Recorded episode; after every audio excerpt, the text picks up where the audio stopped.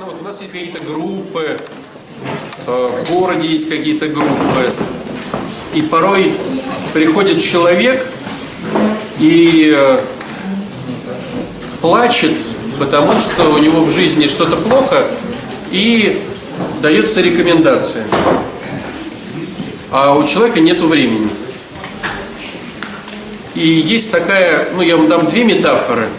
Одну приличную, одну не совсем приличную. Приличная метафора заключается в том, что есть такая история о том, как однажды человек шел мимо какого-то дома, и на крыльце сидели бабушка с дедушкой, и в ногах у них сидела собака, и она скулила. Прямо вот ей больно, она скулит. И когда человек потом по своим делам возвращался обратно, он смотрит, та же картина. Также они сидят, а собака скулит. И он говорит, а что у вас собака скулит? Ну, вы же видите, что... Он говорит, так она на гвозде сидит. Говорит, ты чего? Он говорит, ну, вот она скулит, но не настолько ей больно, чтобы слезть с гвоздя. Ну, то есть она свою задницу не хочет пододвинуть в сторону, вот ей больно, она скулит, но не настолько сильно, чтобы взять и пересесть с гвоздя.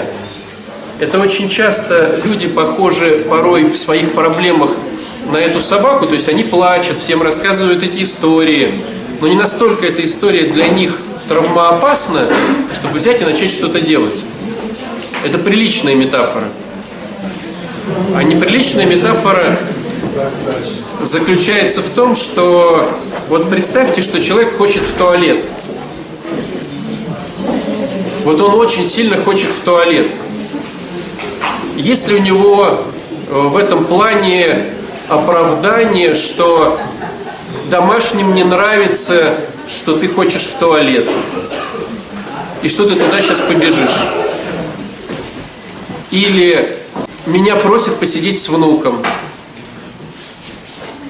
Понимаете, да? Или у меня нету денег на это.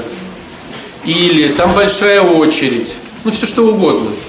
То есть, когда человек хочет сильно в туалет, то есть я просто к этой метафоре почему так привязываюсь? Когда у человека реально потребность. Не внешне он говорит, что у него потребность, а у него реально потребность. То когда у человека реально потребность, он добивается своей цели, э, неважно какие там, значит, преграды. Если ты говоришь о том, что у тебя какая-то боль, но ты в принципе ничего не делаешь, ты похож либо на эту собаку, которой больно, но не настолько, чтобы сдвигаться относительно гвоздя, либо ты похож на человека, который говорит о том, что, ну, в принципе, теоретически я хожу в туалет, но сейчас это не так вот проблематично. Ну, знаете, вот бывает, выходишь в антракте, и много людей в туалет стоит. И говоришь, ну, ничего, я, конечно, хочу, но такая очередь, ничего страшного. Это вот значит у тебя вот так вот. Это не хорошо, это не плохо. Просто у тебя не проблемы. У тебя не горит. У тебя, в принципе, все терпимо, но ты привык быть жертвой, чтобы тебя либо привлечь внимание, либо пожалели, ну, не знаю, какие бонусы. Поэтому ты дальше вот пытаешься это исполнить. Но, в принципе, это не существенно. Это я вот просто про то, что вот люди подходят, подходят, подходят, а в принципе, когда слушают рекомендацию, говорят, ну, ничего, на гвозде посижу. Теперь касаемо, значит, нашей беседы. Друзья, у нас во вторник пост рождественский. Почему рождественский? Потому что закончится в Рождество 7 января. 28 во вторник пост начинается, и 7 января он заканчивается. И буквально несколько слов, потому что мы каждый пост про это говорим, и тот, кто уже там, два или три поста был здесь, ему уже это не интересно, а те, кто либо он пытается забыть эту информацию, вот, а те, кто порассуждать лишний раз, то вот сейчас расскажу. С одной стороны, всегда пост если спросить любого человека, вот на улице поймай и скажи, вот у православных пост, что это такое? Он скажет, что это что-то с ограничение с едой. То есть даже если человек не ходит в храм, не читает какую-то литературу, он все равно знает, что это ограничение с едой. И даже если его начать пытать и говорить, а с какой едой, то он наверняка скажет, что там мясо точно нельзя, ну, там, может быть, там молочное нельзя, там яйца, да? Ну, про рыбу, может быть, он не знает, там можно, нельзя. Ну, вот то, что мясное там как-то исключается, да, оно как-то все равно в быту, на слуху, оно присутствует. Более продвинутые люди, которые уже начали ходить в храм и являются обжорами, но не признают себе это, они говорят, что не то, что входит в нас, а то, что выходит из сердца, оскверняет человека. Неважно, съем я кусок мяса или нет, это не ставит меня ближе или дальше от Бога. Ну, начинаются вот эти вот все истории, чтобы мискот съесть, но спокойно спать. Вот. И тогда начинаются какие-то вот извращения типа, а можно я буду есть мясо, потому что я играю на трубе, а мне нужно вот быть таким сильным, или я шахтер, или что-то еще, а я вот можно не буду есть там, и вот придумывается что-то там, да, там, булочки свои любимые не буду есть, или что-то еще. И начинают выклянчивать какую-то хитрость, вцепляются в батюшку за ногу, батюшка все равно от них пытается уйти, они как-то вот прилипли. И он говорит, ну ладно, не ешь булочку с изюмом. Вот. И человек считает себя подвижником, проходит 10 лет, он уже действительно не ест булочки с изюмом, хотя есть булочки с курагой и с маком, но он удивляется, почему же его сыны не там. Друзья, я вам могу сразу так сказать, что все инструменты, данные в церкви, они работают шикарно, если ты их правильно используешь. И так как у нас уже 2000 лет, а как вы знаете, и до этого тоже пост использовался, и 2000 лет он есть, это говорит о том, что, вероятно, что-то здесь нужное в этой всей истории. Причем могу сказать так, что пост ветхозаветный отличался от поста христианского тем, что в иудейской практике пост – это я ничего не ем. Это, по-нашему говоря, голодовка. Вот когда мы читаем, Христос пошел в пустыню и 40 дней постился. Это не в смысле, что он не ел мясо, но ел там рыбу, допустим. То есть ветхозаветный пост – это я ничего не ем, только пью. Как по-нашему мы бы сказали голодовка. У нас тут есть варианты. Мы можем там винегреды какие-то там есть. Вот. То есть все пятое, десятое. Я сейчас, ну, попытаюсь рассказать идею, а ты уже из нее сам будешь вот со своим духовником что-то решать. Идея заключается в том, что мы вот такие люди, что, конечно же, мы прилепляемся к куче страстей. Страстей много.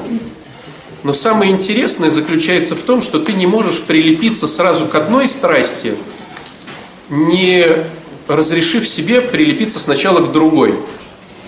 То есть, если рассмотреть подробнее, то окажется, что одна страсть рожает другую страсть, а та рожает третью страсть. И ты не можешь сразу к третьей страсти, а есть какая-то более меньшая. Я вот сейчас покажу этот порядок, чтобы ты видел, как эти страсти рожают друг друга. Вот самое первое, самое первое, с чего все начинается, как вот это все увидеть, посмотреть или отследить на себе. Если ты реально запретишь себе что-то кушать. Ну, так как мы люди грешные, у нас кучу страстей, но попытаемся сказать себе, что я перестану кушать, только буду пить воду. Вот если у кого-то была такая практика голодовки, там, три дня, неделю, ну давайте вот эту неделю возьмем, три дня, ну хотя и три дня тоже сложно, давайте так, неделю, просто так, чтобы поутрировать немножко, знаете, как в математике есть такой э, инструмент, когда мы, э, чтобы точку рассмотреть, мы ее на бесконечность возводим, а там она большая, поэтому нам видно. И вот если вот взять тоже эту идею, мы там неделю не едим. Вот ты не ешь неделю, только пьешь воду. И тебе говорят, слушай, а вот там вот концерт какой-то есть, пошли поразвлекаемся. Охота тебе будет? Так, по-честному. То есть ты пойдешь, но ты будешь видеть там еду в буфете, как там на сцене там кто-то что-то ест и так далее, и так далее. То есть все твои мысли уже через три дня будут сконцентрированы на том, чтобы тебе съесть. Ни развлекаловки тебе не пойдут в голову, не там, а вот может быть какие-нибудь вещички, а давайте шопинг сделаем. То есть у тебя шопинга не будет. То есть ты будешь ходить, и ты будешь, ну, тебе будет не до этого. Ни развлечения, никакие страсти у тебя не будут присутствовать в твоей голове, потому что у тебя будет только одна задача – где-то что-то поесть. Это всем понятно, да? И вот представляем ситуацию дальше. Ты немножечко поел. То есть ты вот такой вот бомж, которого жизнь заставила, ты вот проголодал, ты реально не ел. И вот, есть ли понимание, что если ты бомж и ты реально не ел, то ты на помойке найдешь себе еду, и она будет вкусной. То есть вот эти все э, этические вещи, они улетучиваются у человека, ну, просто вот на раз. И вот ты съел прям малюсенькую штучку чего-то. Допустим, ты съел кусочек хлеба и выпил немного там какой-нибудь газировки, там недопитый со стола там в Макдональдсе, съел там недоеденный гамбургер. Вот ты их съел. То есть все как бы, оно свершилось. Причем, ну, ты понимаешь, да, что даже съев немножко, ты тут же уже, ну, так, в принципе, сытость получил. Ты не наелся, но сытость получил. Вот что у тебя включается дальше, чтобы вот Какое твое желание будет следующее? Вот ты получил этой еды немножко. Мало, надо еще. Мало, надо еще добавки. А где ты возьмешь добавку? И смотрите, во-первых, если ты все-таки недавно бомж, тебе уже будет не так круто доесть со стола за кем-то. То есть вначале ты доешь, а потом все равно какое-то вот воспитание, там, цивилизация, культура. Вообще надо быть я не знаю, вот давайте порассуждаем. Вот ты съел пол гамбургера и допил пол стакана, три стакана кофе. Что, что дальше ты будешь хотеть? Жизнь Что сделать? Ну, представим, что ты не наелся, а голодал ты неделю. Чувство вины появилось, появилось чувство вины. Вот смотрите, чувство вины появилось, голод не пропал. То есть хочется поесть дальше, но, смотрите, хочется поесть дальше, но чувство вины не дает тебе возможность, ну, как бы дальше вот, ну, вот, побираться, да? А нету, допустим.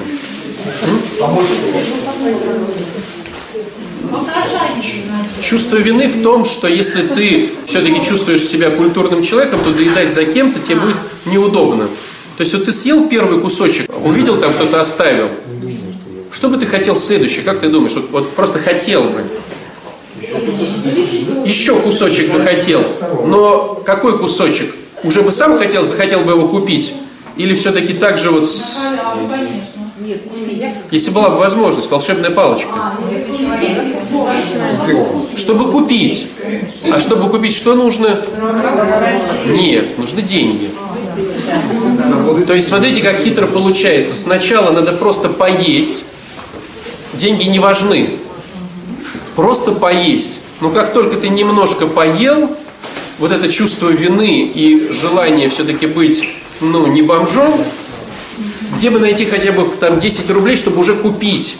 Не попрошайничать, а купить. То есть уже сразу включится разговор в голове про деньги. И вот ты этими деньгами купил себе еды, наелся. Что у тебя включится следующее? Полежал, отдохнул, наелся, купил. А у тебя родится момент еще больших денег – чтобы начать выглядеть более лучше. Ты же был грязный, вонючий, надо где-то помыться. Но домашний уют это уже как бы шикарно, это хотя бы хостел, где можно принять душ, но на это тоже уже нужны деньги. То есть, смотрите, маленькая еда рождает большую еду, но чтобы ее взять, она рождает маленькие деньги. Маленькие деньги рождают большие деньги, чтобы помыться, привести себя в порядок и поесть еще больше еды. Понимаете, да? Но как только у тебя уже начинается история, чтобы больше денег, больше денег, третье у тебя будет рождаться похоть. Похоть может выглядеть в разном варианте. Это может быть флирт, это может быть реально желание секса, это может быть э, желание вступить в партнерство, чтобы выжить легче на улице или в хостеле. Но тебе захочется с кем-то объединиться, и, как правило, это будет разнополость. То есть э, увеличение еды будет рождать увеличение с кем-то начать сожительство. Оно может выглядеть как сожительство, может выглядеть как общение, может выглядеть как что-то. И вот представим теперь ситуацию, у тебя много еды, у тебя много денег, утрируем ситуацию, у тебя все хорошо в плане удовлетворения похоти. Что рождается следующим? Вот смотрите, у тебя есть еда, у тебя есть деньги, достаточные для тебя у тебя есть э, удовлетворение своей сексуальности, мы это под этим подразумеваем целую базу общения с другими людьми, флирт, уважение со стороны другого пола. Ну вот мы в эту нишу сейчас просто грубо все запихиваем. Что у тебя родится следующим? Желание уважения от этих людей. То есть ты будешь хотеть, то есть ты же сначала их будешь покупать, так как у тебя деньги эти отношения. А потом будет хотеться, чтобы в этих отношениях тебя уважали. А они тебя не уважают. Почему не уважают? Потому что уважение – это забирание. Я хочу забрать от тебя уважение. А чем больше я забираю, тем мне хочется еще больше забирать. И чем больше я хочу, хочу, хочу, тем больше мои ожидания, а они не удовлетворяют мои ожидания, я раздражаюсь и злюсь. Как это в церкви называется? тщеславие. Я хочу уважения к себе, а оно не происходит. То есть вот я хочу тщеславия, да, я хочу славы от этих людей, тщетной славы. Потому что самая сильная слава от Бога. А я хочу от людей. И тогда что оно рождает неудовлетворение тщеславием? Гордыню. Вот такая цепочка. То есть, если посмотреть цепочку рождения страстей, происходит все так. Чревоугодие рождает сребролюбие, сребролюбие рождает блуд, блуд рождает тщеславие, ну как блуд рождает уныние, потому что вот эта пустота, а вот это уныние, что у тебя вроде все есть, а никому ты не нужен, рождает тщеславие, которое заканчивается гордыней. Вот такая цепочка, и гордыня не может никак родиться, не начавшись тщеславием. Вообще говорят, да, святые отцы, что это один грех. Просто его начало – это тщеславие, а конец его, который уже вляпался по сам, это гордыня. И тщеславие никак не родится без уныния. А уныние никак не родится без похоти, сребролюбия и обжорства. А похоть никак не родится без сребролюбия, а сребролюбие никак у тебя не родится без чревоугодия. Теперь смотрите, каждый на себя проецирует. Если у меня гордыня, если у меня есть конец цепочки, то у меня есть вся цепочка. Другой говорит, у меня только тщеславие, ну, допустим, видим святого человека, то у него стало быть есть уныние, депрессничок, да, страх быть а, оставленным, неверие в Бога, ну, все подразумеваем, да, под унынием. Похоть, сребролюбие, чревоугодие. Если человек говорит, слушайте, а я вот вообще святой-святой, у меня только сребролюбие, у меня нет уныния, мне вот только бы деньги подавай, но реально у меня уныния нету, и тщеславия я проработал, гордыни нету. Если у него есть только сребролюбие, то у него как минимум есть конец, ну, начало цепочки, да, потому что оно родило. Стало быть, есть у него и... А, нет, если у него есть сребролюбие, у него есть чревоугодие.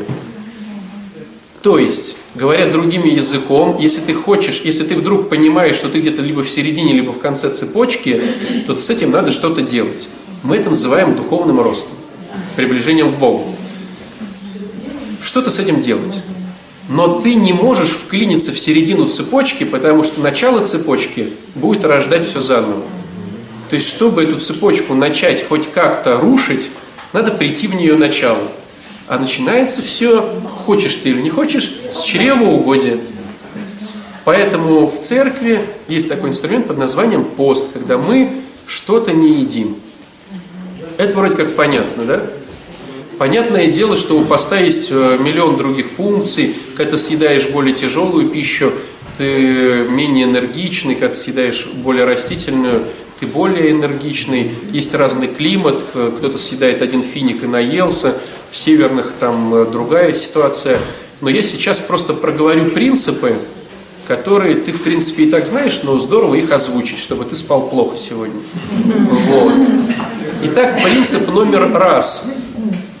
Уход от мясного, от белковой пищи. От мясного, молочного, рыбного. Белковая пища. Я сказал какую-то новость? Нет. Принцип номер два. То, что остается и я ем, оно маленькими порциями, чтобы не объедаться. То есть это не тазик винегреда, это не там, цистерна салата, вот, это не кастрюля там постного борща. Я сказал, что это новое? Нет. Нет. И принцип номер три, если ты подвязан на какие-то продукты, ты их тоже убираешь. То есть, допустим, берем сахар. Это вроде как бы не постный продукт. Никакой, да? Но если у тебя есть от него зависимость, то в посту ты его учишься аннулировать. Почему ты его учишься аннулировать в посту? Потому что пост это тот период, когда ты работаешь над, в цепочке первым элементом, то бишь чревоугодием.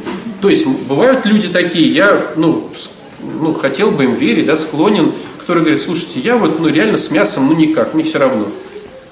Я вот все равно молочка, ну прям реально я ее и не ем никогда. И рыба, да слушайте, ну вот шоколадки, вот эти сникерсы всякие вот, вот ну никак, это нереально. Понятное дело, пост для него какой будет для этого человека, для этой женщины? Да?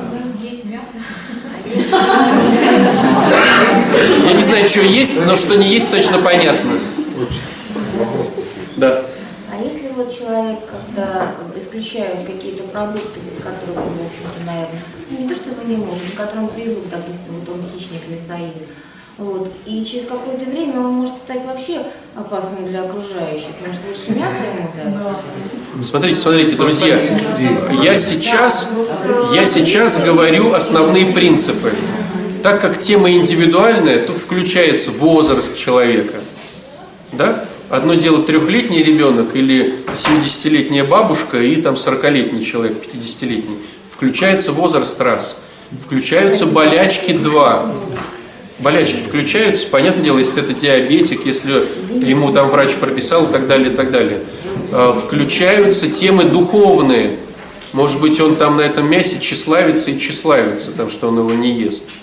Ну, то есть я к тому, что пост вообще тема индивидуальная, и лучше ее решить с духовником – а я вам рассказываю основные принципы.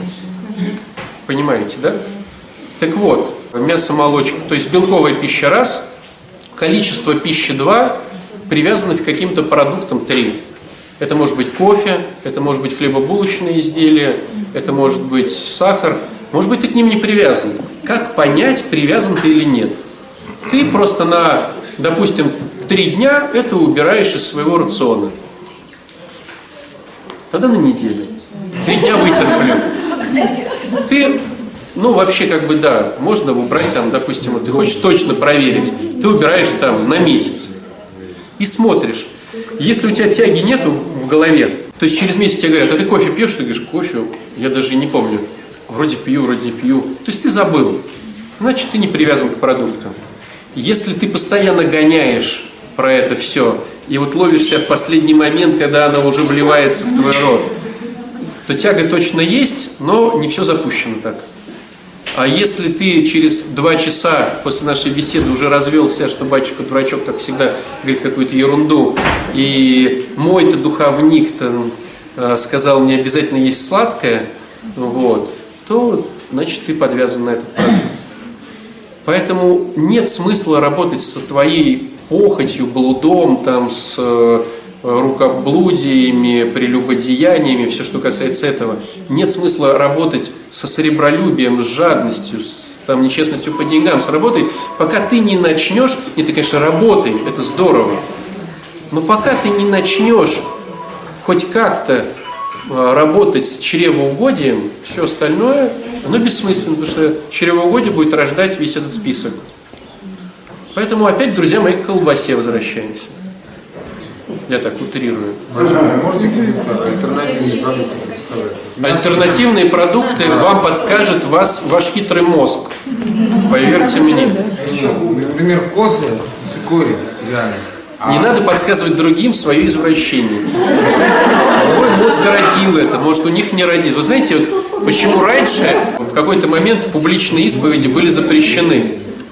Потому что человек начинает рассказывать свои вот эти вот извращения, а молодой стоит и говорит, о, ничего себе, я не знал. Оказывается, и так можно. Оказывается, можно кофе на цикории. Хорошая идея. Так бы человек пропастился нормально на водичке, без кофе там. А, а тут бах, и Костя свою идею с цикорием дал. И теперь он будет ходить с термосом цикория, э, в таблетках его найдет, жевать под губу там себе. Константин, мы больные люди. Если нам говорят цикорий можно, мы его даже можем по венам пустить, понимаешь? Поэтому не надо подсказывать другим свои приколы. Поэтому и молчи. Не вызывает такую тяги, как у тебя. Да, у меня 8 баночек, одна фирма такой, другая такой. Да, у меня всего лишь цикорий оттуда и оттуда. Да, я его жую и пью. Да, я его всего лишь, но в принципе меня не вызывает. Друзья, не подсказывайте другим э, хитрости своего мозга. То есть ваш мозг и так родит. Вы, вы откажетесь от сахара, будете есть диабетическое. Стевию будете выращивать на подоконнике. Я не знаю, что вы только делать не будете. У вас начнутся веганские конфетки, сделанные руками из сухофруктов. Там, ну, то есть сыроедческие всякие штуки, торты. Да. Что есть тогда? Конечно. Я же говорю, мой мозг рождает тоже кучу всего, как и вы. Это будет диетическая попсикола, которой вы будете запиваться каждый день. Ну, там же написано шуга фри. Батюшка же не сказал про конкретно колу зеро. И все, она у тебя в кармане, в пиджаке, на рабочем столе, на балкончике две бутылки охлаждаются. Мозг безумный. А мозг зависимых людей безумен э, в несколько раз больше. Поэтому зачем тебе рассказывать мой опыт? Вот Костя вот уже поделился, кто-то уже смекнул, от кофе можно отказаться. Наименьшая потеря. Да это мозг говорит наименьшая потеря. Мы работаем с чревоугодием. Если ты отказываешься от кофе, это ну, то же самое подсесть на цикорий. То есть ты все равно хоть немножко, но кофе чувствуешь в своем рту. Это же если бы ты по медицинским показаниям отказался от кофе, цикорий тут подходит, а мы отказываемся по э, вкусовым критериям. Подходит ли поэтому цикорий или нет? Возьмите, допустим, мясо и соя. Ну, кто-нибудь ел сою, вообще неотличимую от мяса. В чем тогда прикол постата? Ты же отказываешься от мяса не только потому, что это э, тяжелая пища, и ты не можешь молиться 5 часов. Вот, друзья, вот я вот могу сказать, у меня был, там запомнился одна исповедь, один опыт с монашествующим человеком, который на исповеди говорил такую фразу примерно, а теперь почти не молюсь, в ленности нахожусь, батюшка.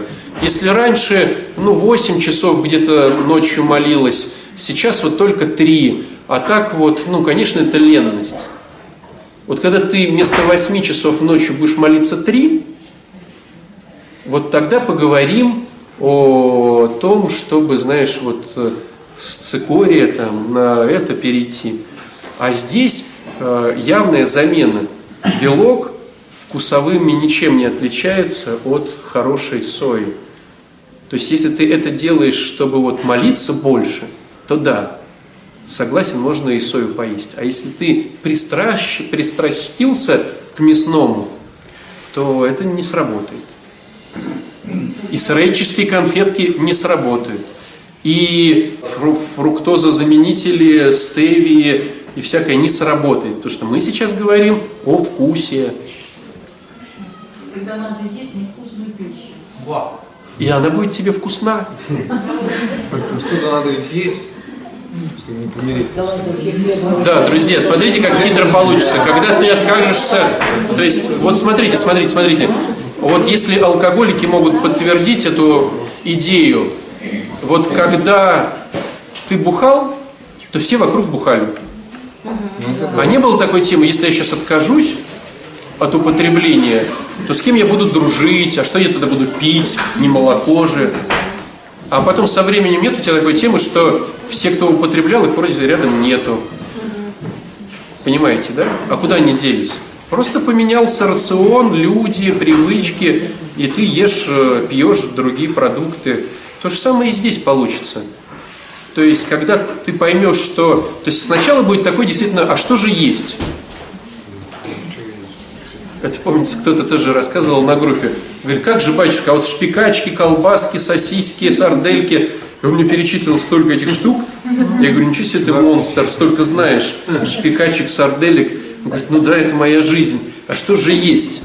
Я говорю, ну вот рыба. Говорит, какая рыба, вы что? Что я там, это самое земнородное там какое-то. А трава, траву никогда. И вот у него шпикачки, сардельки. То есть для него действительно это будет безумием.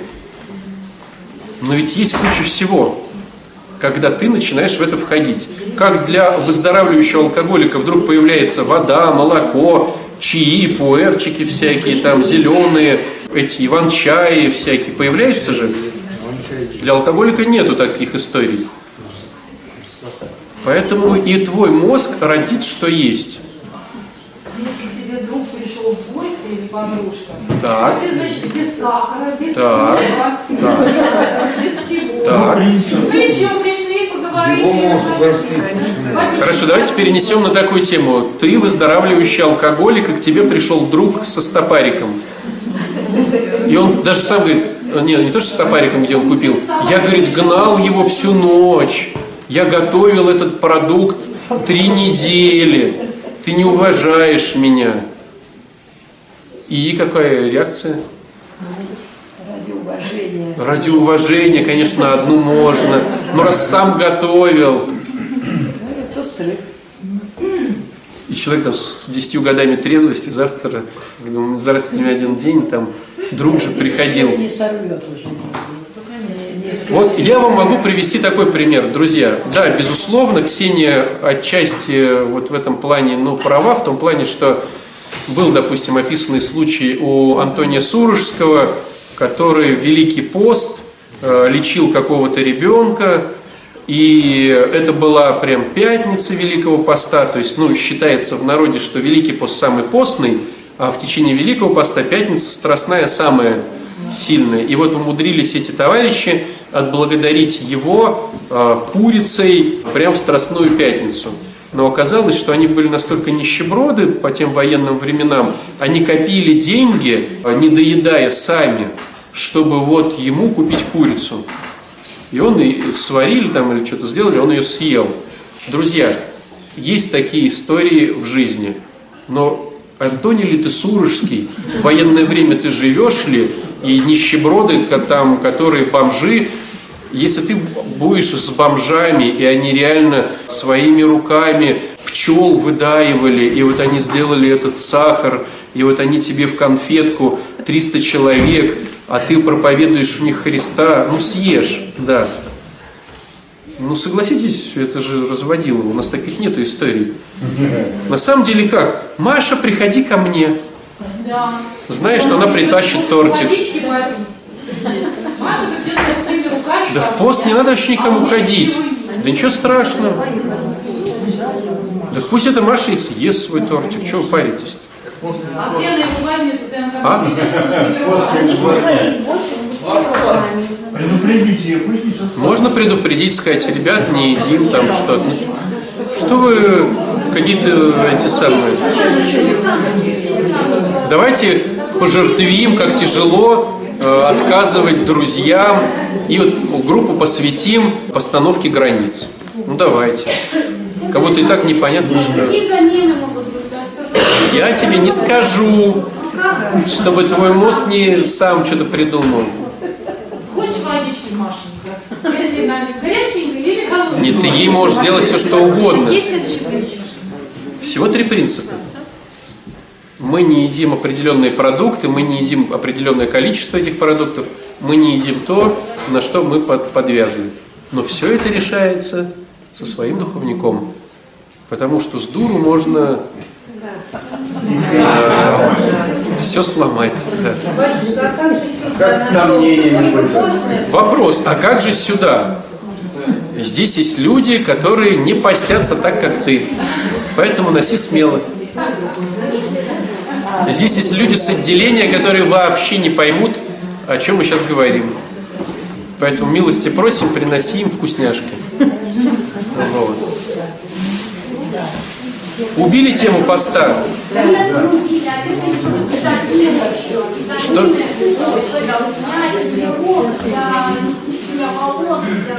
Вот я ни разу не видел лысых подвижников. Они, наверное, есть, да. Ну, давайте по-честному. Могу сказать так, что ты выйдешь на хороший уровень поста для себя лет за пять. Может быть, за семь. Вот давайте по-честному. Ты выйдешь на хороший уровень поста лет за 5-7. То есть то, что я тебе сейчас озвучил эти принципы, это не значит, что ты их сможешь решить. Ты все равно будешь срываться, твой мозг будет придумывать, ты будешь хитрить, ты будешь из себя изображать Антония Сурожского. Ну, то есть ты будешь делать все, что угодно. В интернете ты будешь слышать только те, что вот не, не ешьте домашних, остальное поешьте. То есть твой мозг будет хитрить. И ты сам потом будешь это отслеживать. Человек, который профессионально занимается или решил заниматься а, работой с чревоугодием, ну 5-7 лет нужно. Профессионально занимается, это я говорю. Это то же самое, как с зависимостями. Вот до 5 лет это абстинентный синдром, даже если он там все прописал. Вот после 5 лет начинается идея трезвости в голове. Это при условии выздоровления, то есть работы со спонсором, по шагам, группы, э, служения, храм и так далее, и так далее. Биопсихосоциодуховность. Это не, не трезвость. То есть 5 лет хождения в храм, это я не про это. 5-7 лет тебе нужно, чтобы ты поставил задачу, будучи обжорой, как-то начать контролировать, в кавычках, эту всю историю. Да. Это при условии, что у тебя есть духовник, который говорит, ну окей, давай в этот раз уберем вот это, посмотрим динамику. Ты убрал, убил всех вокруг. Вот, он говорит, хорошо, в следующий раз послабление дадим. То есть так как психика у всех индивидуальная, а тут же еще что вмешивается? Почему чревоугодие так э, сильно у нас живет? Мы же заедаем заморочки. То есть, вот если бы ты параллельно еще их решал, эти заморочки, прописывал четвертый шаг по своим обидам, прокручивал, переворачивал, то ты бы не заедал. А так получается, у тебя есть шикарный инструмент снять свою голову. И, как правило, чувство, да, и, как правило, это у нас э, идеальный инструмент – это заедание. И плюс первая рюмка каждый раз, ты садишься за стол, и у тебя каждый раз искушение У тебя? больше съесть. Ну, у меня лично, Да. да. Каждый раз я чувствую вкус, и я Да? Поэтому, друзья, ну здесь э, вот, если ты хочешь профессионально заняться постом, не получится просто терпеть. Потому что у терпения всегда есть цикл срыва. У кого-то месяц, у кого-то год, у кого-то три дня. Но если ты терпишь, цикл срыва все равно присутствует. Твоя задача разбираться, а почему я днем нормально, а вечером хочу поесть. Почему именно сладкое? Почему то, почему все? Почему я заедаю? Может быть, это отношении с мамой. А может быть, я просто делаю себе панцирь и боюсь поставить границы, и я делаю телесный кожный панцирь от своих проблем. Ну, то есть это все работа по разным направлениям. Но она может увенчаться успехом. Да, я вот, э, я вот сколько раз этого слушал, ну, как священники говорят, это всегда вот выстроен такой линии как раз, что пост это не, не то, что не только в еде, а еда это вообще где-то там на третьем, втором, там, четвертом. А это продвинутые батюшки для продвинутых прихожан. Вот для нас, друзья, вот для нас. Нет, смотрите, ты можешь сразу перейти на уровень номер три и работать с похотью. Нет, Но для этого надо просто пройти быстренько-быстренько первых два уровня. Я имею в виду в том, что, например, я могу там, ладно, мясо это не есть, там, сладкое не есть, но я буду весь день, там, все выходные сидеть там, смотреть телевизор, там, мультики, там, какие-нибудь фильмы смотреть. Ну, какой это плохо? Попробуй. Нет, меня было это, я говорю, Ну, что хорошо. было. Поэтому Какой это пост? Это пост от еды. Диета. Нет. Диета – это когда я использую ограничения в еде для достижения недуховных целей. А пост – это когда я использую ограничения в еде для достижения духовных целей. Зачем мы постимся? Чтобы на самом деле начать работу с гордыней, с концом цепочки. Вот и все. А гордыня, смотрите, она же все нам портит. Отношения портит гордыня? Портит. Отношения с Богом портит гордыня? Портит. Она все портит гордыня. Гордыню здорово придушить. А как? Надо разобраться с тщеславием. М, А как? Разберись с унынием. А, а как? Ну, реши вопросы с э, похотью. Очень здорово. А как? Перестань париться о сребролюбии. М, А как? Перестань есть колбасу. А как? А вот так. Молись. И тогда, вот, друзья, вот то же самое. Ты увидишь свое бессилие. Вот реально бессилие увидишь. Ты поймешь, что ты не контролируешь этот процесс. Вот не контролируешь ты его. Ты научишься припоручать это Богу. Ты будешь видеть, что ты заедаешь, поэтому тебе надо переворачивать эти обиды. Потом ты будешь возмещать ущерб домашним. А потом ты где-то на группе будешь говорить, друзья, есть выход. Это цепочка получается. Цепочка. Да. Все 12 шагов получается. Да? Так все то же самое. 12 шагов это не кто-то же просто придумал. Это систематизировали просто духовный опыт э, святых отцов. И все. Пока прорабатываешь и есть не захочется. Бывает так, да. Ну, давайте убили эту тему. Мы можем долго рассуждать, как с нее съехать. И поверь, твой мозг будет тебе рассказывать разные истории. Ага. А можно как-то подробнее инструменты, когда понятно, понятно, а что там? Можно объяснить? А, Да, могу сказать примеры конкретные. Первый момент, самый главный, не надо все сразу. Как бы сделал я? Я бы выписал на бумагу э, ту вкусную еду, которая меня реально вот начинает ну, заводить, да, вкусняшки свои. То есть выпиши этот список. Допустим, у тебя появится там 10 пунктов. Ты не все будешь мясо любить, ты можешь любить, допустим, вот сейчас же вот поделился один человек, он начал работать с мясом, а выяснилось, что он не мясо любит, а кетчупы. И он брал себе много шашлака всегда только потому, что чем больше шашлака, тем больше кетчупа. Но его мозг это не видел, пока он не начал с этим работать. Вот. То есть выпиши для себя основные продукты, которые тебя начинают заводить. После этого посмотри на них и при, прикинь примерно, какой самый легкий из этих продуктов э, на твой взгляд. Это может быть не объективно совершенно, но ты можешь сказать, вот смотрю на все это, ну вот реально, вот у меня в мясо входит и курица, и индейка, и свинина. Пот- Потом есть рыба там такая-то, такая-то, потом есть сладости такие-то, такие-то. Вот ты смотришь на этот список и понимаешь, что в принципе, ну из всего-всего-всего, самое легкое, чтобы самые меньшие потери, это свинина. Не так много ты ее и ешь, она застревает в зубах, и вообще там свинину иудеи не, не ели, там и еще какие-то богословские приплел. Говоришь, вот из всего-всего готов свинину. Выбрал себе самого легкого противника. И начинаешь с этим работать, только со свининой. То есть принцип не сразу все, а понемножку это яблоко откусываешь.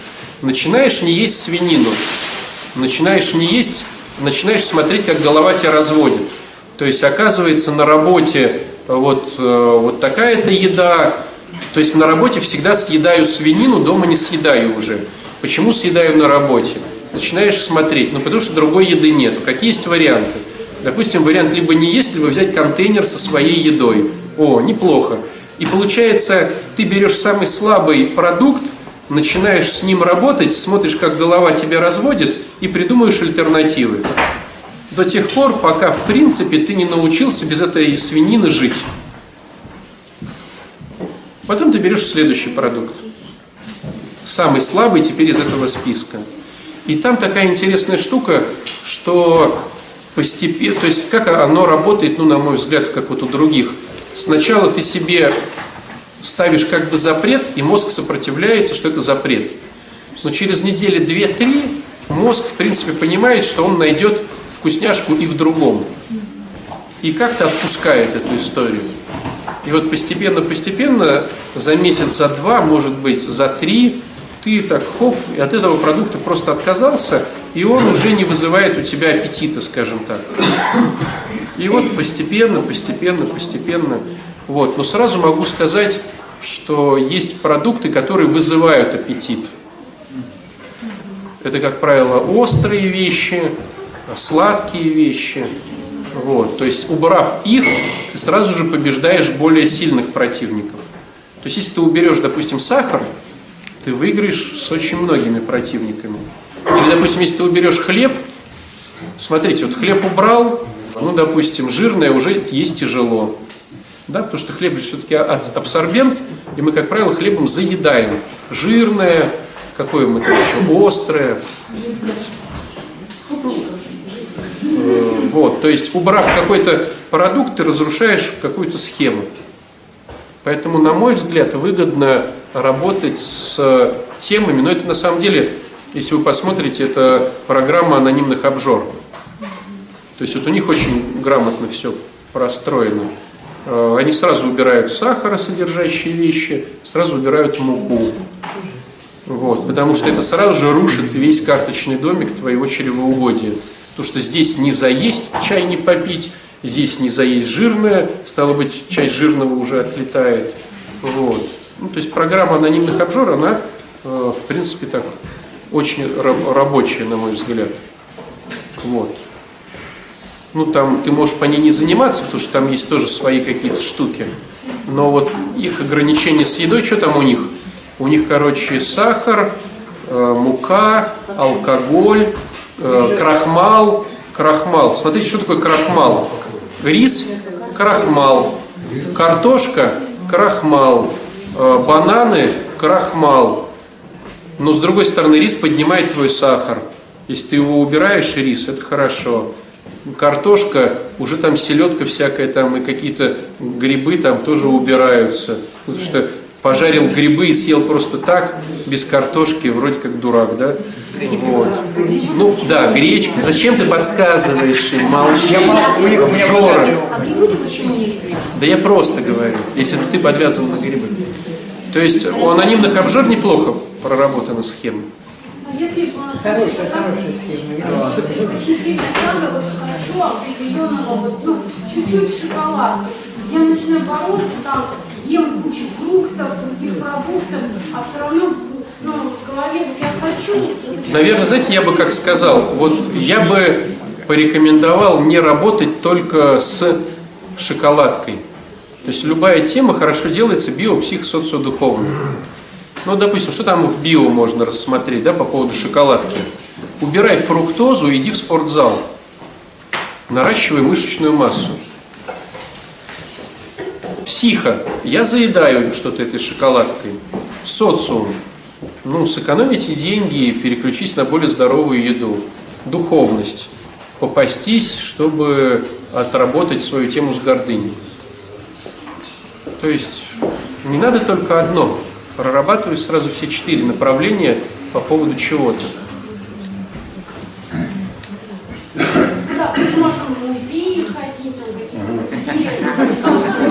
А там буфет в музее будет.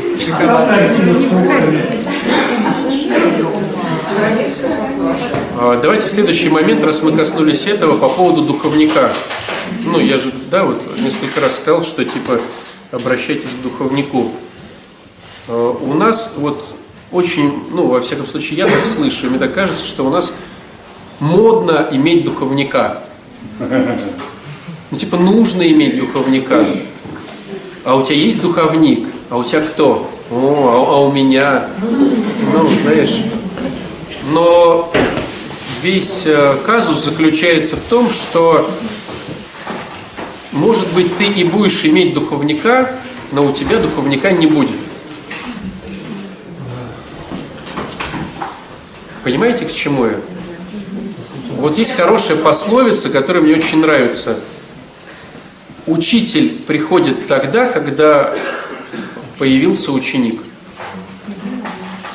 Вот пока ты не решил стать учеником, от того, что у тебя есть формальный учитель, ВОЗ и ныне там.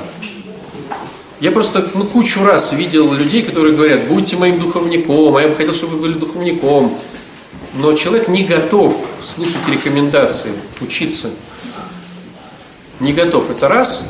А во-вторых, когда ему что-то даешь, он начинает спорить, ну, не, ну, какие-то штуки там свои. Или выхватывает из потока рекомендаций только удобную для него. А потом удивляется, что что-то не сработало.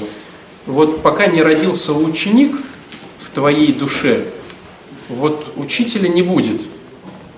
Он будет, может быть, формальный, и ты будешь считать, что вот некоторые говорят, мой духовник Иоанн Миронов. Ну, круто, он знает, что ты у него есть. Вот. Мой духовник тот-то. А что ты с ним делаешь? А что надо что-то с ним делать? Я вот у него просто исповедуюсь.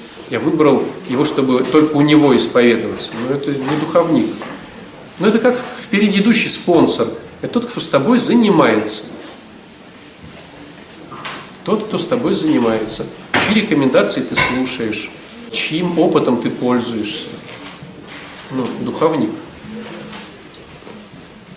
А у нас как бывает, что духовник может даже не знать имени, но я духовное чадо уже три года. А почему духовник может не знать имени? Незаконно рожденное чадо, да. А почему духовник может не знать твоего имени?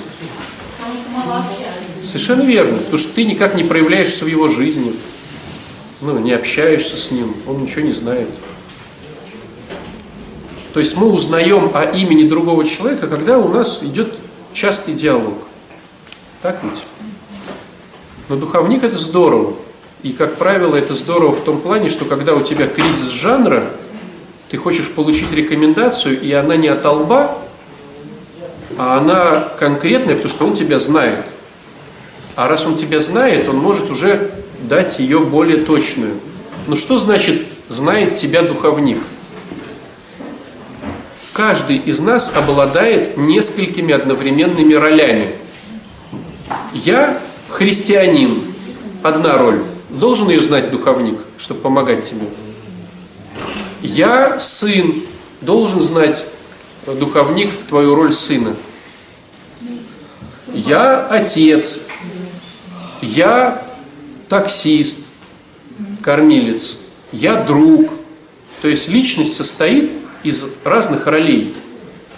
И чтобы тебе дать рекомендацию более, э, скажем так, объемную, он должен знать все твои истории. Как ты живешь, чем ты дышишь, где ты работаешь, какая у тебя семья, какие у тебя отношения в семье. Ну, наверное, как и спонсор, в принципе. То есть, по идее, надо просто там, ну, 15-20 посидеть, поговорить. Вот как ты со спонсором, по идее, так по идее со спонсором надо 15-20 минут посидеть, поговорить? Мало. Работа со спонсором – это то же самое. Вы встречаетесь, получаете задание, отчитываетесь по заданию, он делится своим опытом, ты что-то берешь, с чем-то не соглашаешься, о чем-то споришь, но понимаешь, что споришь сам с собой ночью. Вот. Ну, это как бы жизнь, работа. Тогда оно что-то получается. Да, Константин Михайлович? Вот, он едет к спонсору. А гости можно отца? Я не знаю. Спроси у него потом. То есть я к тому, что впереди идущий, или возьмите тренера впереди идущего. Вот ты пришел, допустим, похудеть или там, поздороветь. Должен он знать, как- какие у тебя болячки, как ты живешь, что ты кушаешь. Ну, чтобы более грамотно дать. И чем он больше тебя знает, тем лучшую рекомендацию он тебе даст. Но подстава вся заключается в том, что это же надо слушать. Понимаете? И делать. А, а еще Осипов говорит, что надо духовника немножко проверить. Конечно. Приглядеться, Конечно. даже Где-то спровоцировать. Конечно. И, и, как говорится, не, не все-таки решать свои, Да. э. Ну давай это к спонсору переведем. Вот давайте, кто в программе, да, ну, давайте утрирую ситуацию к зависимым переведем. То есть ты поиспытывал духовни... э, спонсора, а потом прислушался к своей голове. То есть это все, что говорит Осипов, это классно, но не для нашего больного вот сейчас круга. Понимаешь? То есть если зависимый человек прислушается к спонсору, а потом решит своим умом, то я думаю, он в 99% пойдет употреблять. Потому что голова его больная скажет, спонсор-то спонсором, но у меня все по-другому.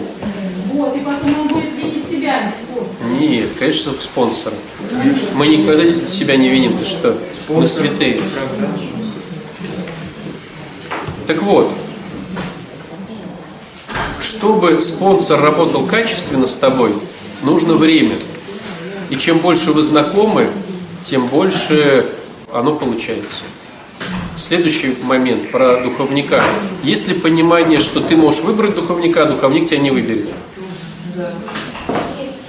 Ну как со спонсором. То есть ты подходишь и говоришь, я бы хотел, чтобы вы стали моим спонсором. Он говорит, я не готов. Такое может быть? Может быть. Есть ли момент, что в этой связке выигрывают двое? Спонсор выигрывает, выигрывает подспонсорный. Чем выигрывает спонсор? Своим выздоровлением, да. Есть ли понимание, что духовник и духовное чадо тоже, по идее, должны выигрывать друг от друга? Если один не выигрывает от другого, то мотивация исчезает. Вот и все. Тогда, когда ты ищешь себе духовника, задай себе вопрос, чем духовник будет от меня выигрывать? Я не знаю, задай себе этот вопрос. Я-то что? Я когда искал своего духовника, я задавал себе этот вопрос. Тут меня голова моя разбудила.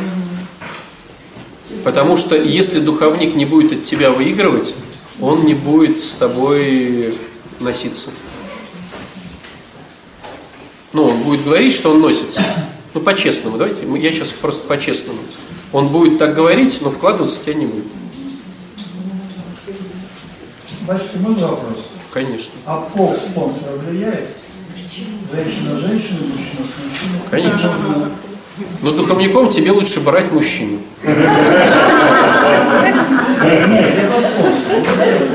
Про спонсора лучше мужчину. Потому что иначе все равно пойдет флирт. Как мы друг друга понимаем? Мы говорим на одном языке. Я столько этих историй уже слышал. А спонсор может быть не один? Теоретически да, но лучше нет, потому что твоя голова будет выбирать удобную рекомендацию. Нет, а один спонсор по одной теме работает, А. один спонсор по другой теме с ним работает, потому что он лучше в этой теме. Как раз женщина, спонсор, вот у меня вот, она по определенным там моментам, там, а, она чем-то разбиралась, да? Два других там по, по другой теме. Я бы не стал. Я понимаю, о чем ты говоришь, но я бы не стал. То есть э, все равно твоя голова будет находить э, взаимоисключения. Что это? Удобные варианты. Удобные варианты. В одном, в другом и в третьем. Ну и что? Ну, Но и то, что когда нужно над собой проработать, ты не будешь работать. Ну представь ситуацию, представь ситуацию, давай ее утрируем. Ты пришел в спортзал, и у тебя один тренер, который подсказывает, как качать бицепсушечку круто, другой, как качать ноги, а третий, как посушиться. И тот, который посушиться, будет говорить, убирай углеводы. А тот, кто хочет, чтобы ты накачал бицепсы, скажет, буду на эти темы говорить, про что там... как? Но это же единая тема.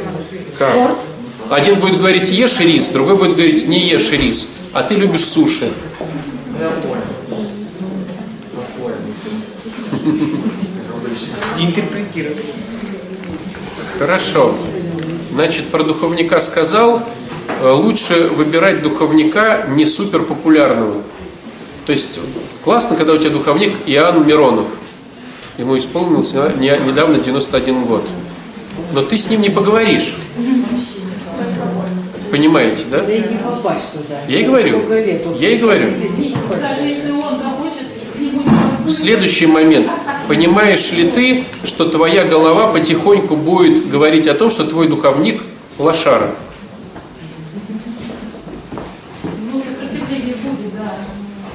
Понимаете? Все понимают. Ну, чтобы что-то не делать, надо себя оправдать. Как себя оправдать? Можно опустить э, впереди идущего, признав его некомпетентным. Тогда, в принципе, можно не делать. Это раз. Гордыня говорит, что все равно ты круче, чем все остальные. Это два. И третье, что впереди идущий не Бог.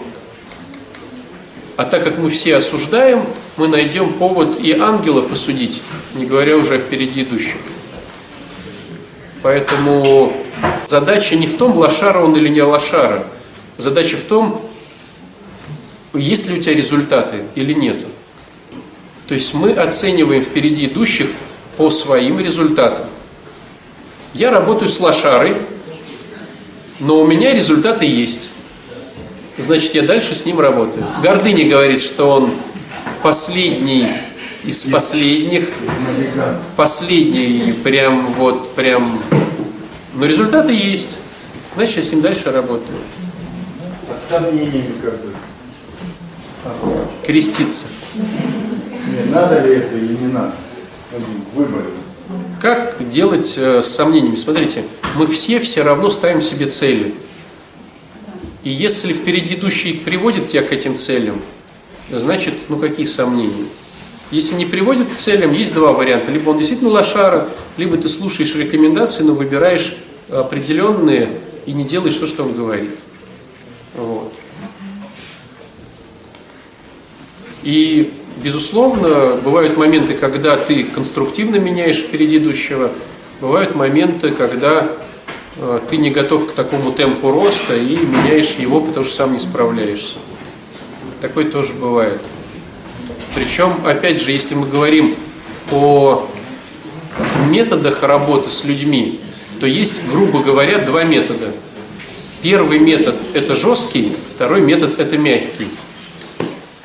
Под мягким что подразумевается? Ты ходишь к психологу три года, и через три года ты понял, что это травма детства, потому что тебе не дали конфету, и вот сейчас на четвертый год ты э, это все визуализируешь, на пятый ты простишь папу, и на шестой ты разберешься с тем, почему там то-то. И есть люди, которых это устраивает. А есть люди, которые говорят, это все здорово, но мне бы за месяцок. Тогда есть другие впереди идущие, которые сразу тебе говорят, все по чесноку, тебя рвет волосы, ты блюешь в прямом смысле слова, но зато быстро. Такое тоже бывает. И каждый выбирает себе по-своему. Либо мягкий путь врачевания, либо быстрый путь врачевания. Тут нету хорошо-плохо. Просто есть специалисты, которые быстро это все делают, есть специалисты, которые мягко все делают. А вы быстро? Я никакой. Но мне нравится быстро. А вот литературу читать, вот если э, Спроси у духовника. и как вот ты хочется и то, и то, и Да. не успеваешь. Да. Я тоже тебе расскажу сейчас, как мне тяжело.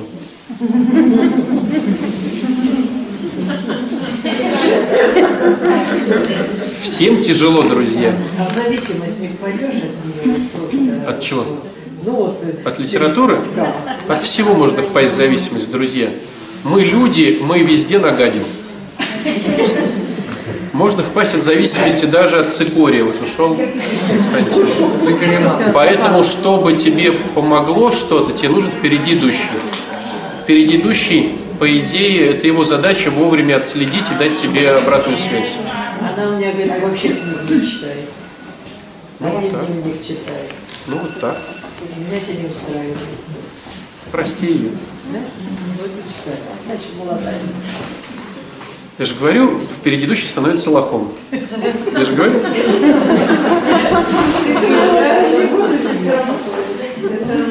Следующий момент, друзья, давайте по поводу, немножко, буквально три секунды, по поводу отношений и семьи. Все дело в том, что я сейчас еще раз эту концепцию прокручу, но чтобы она осталась на какое-то время в сердце. Господь сотворил нас и хочет, чтобы мы Его любили, потому что Он нас любит. Это понятно?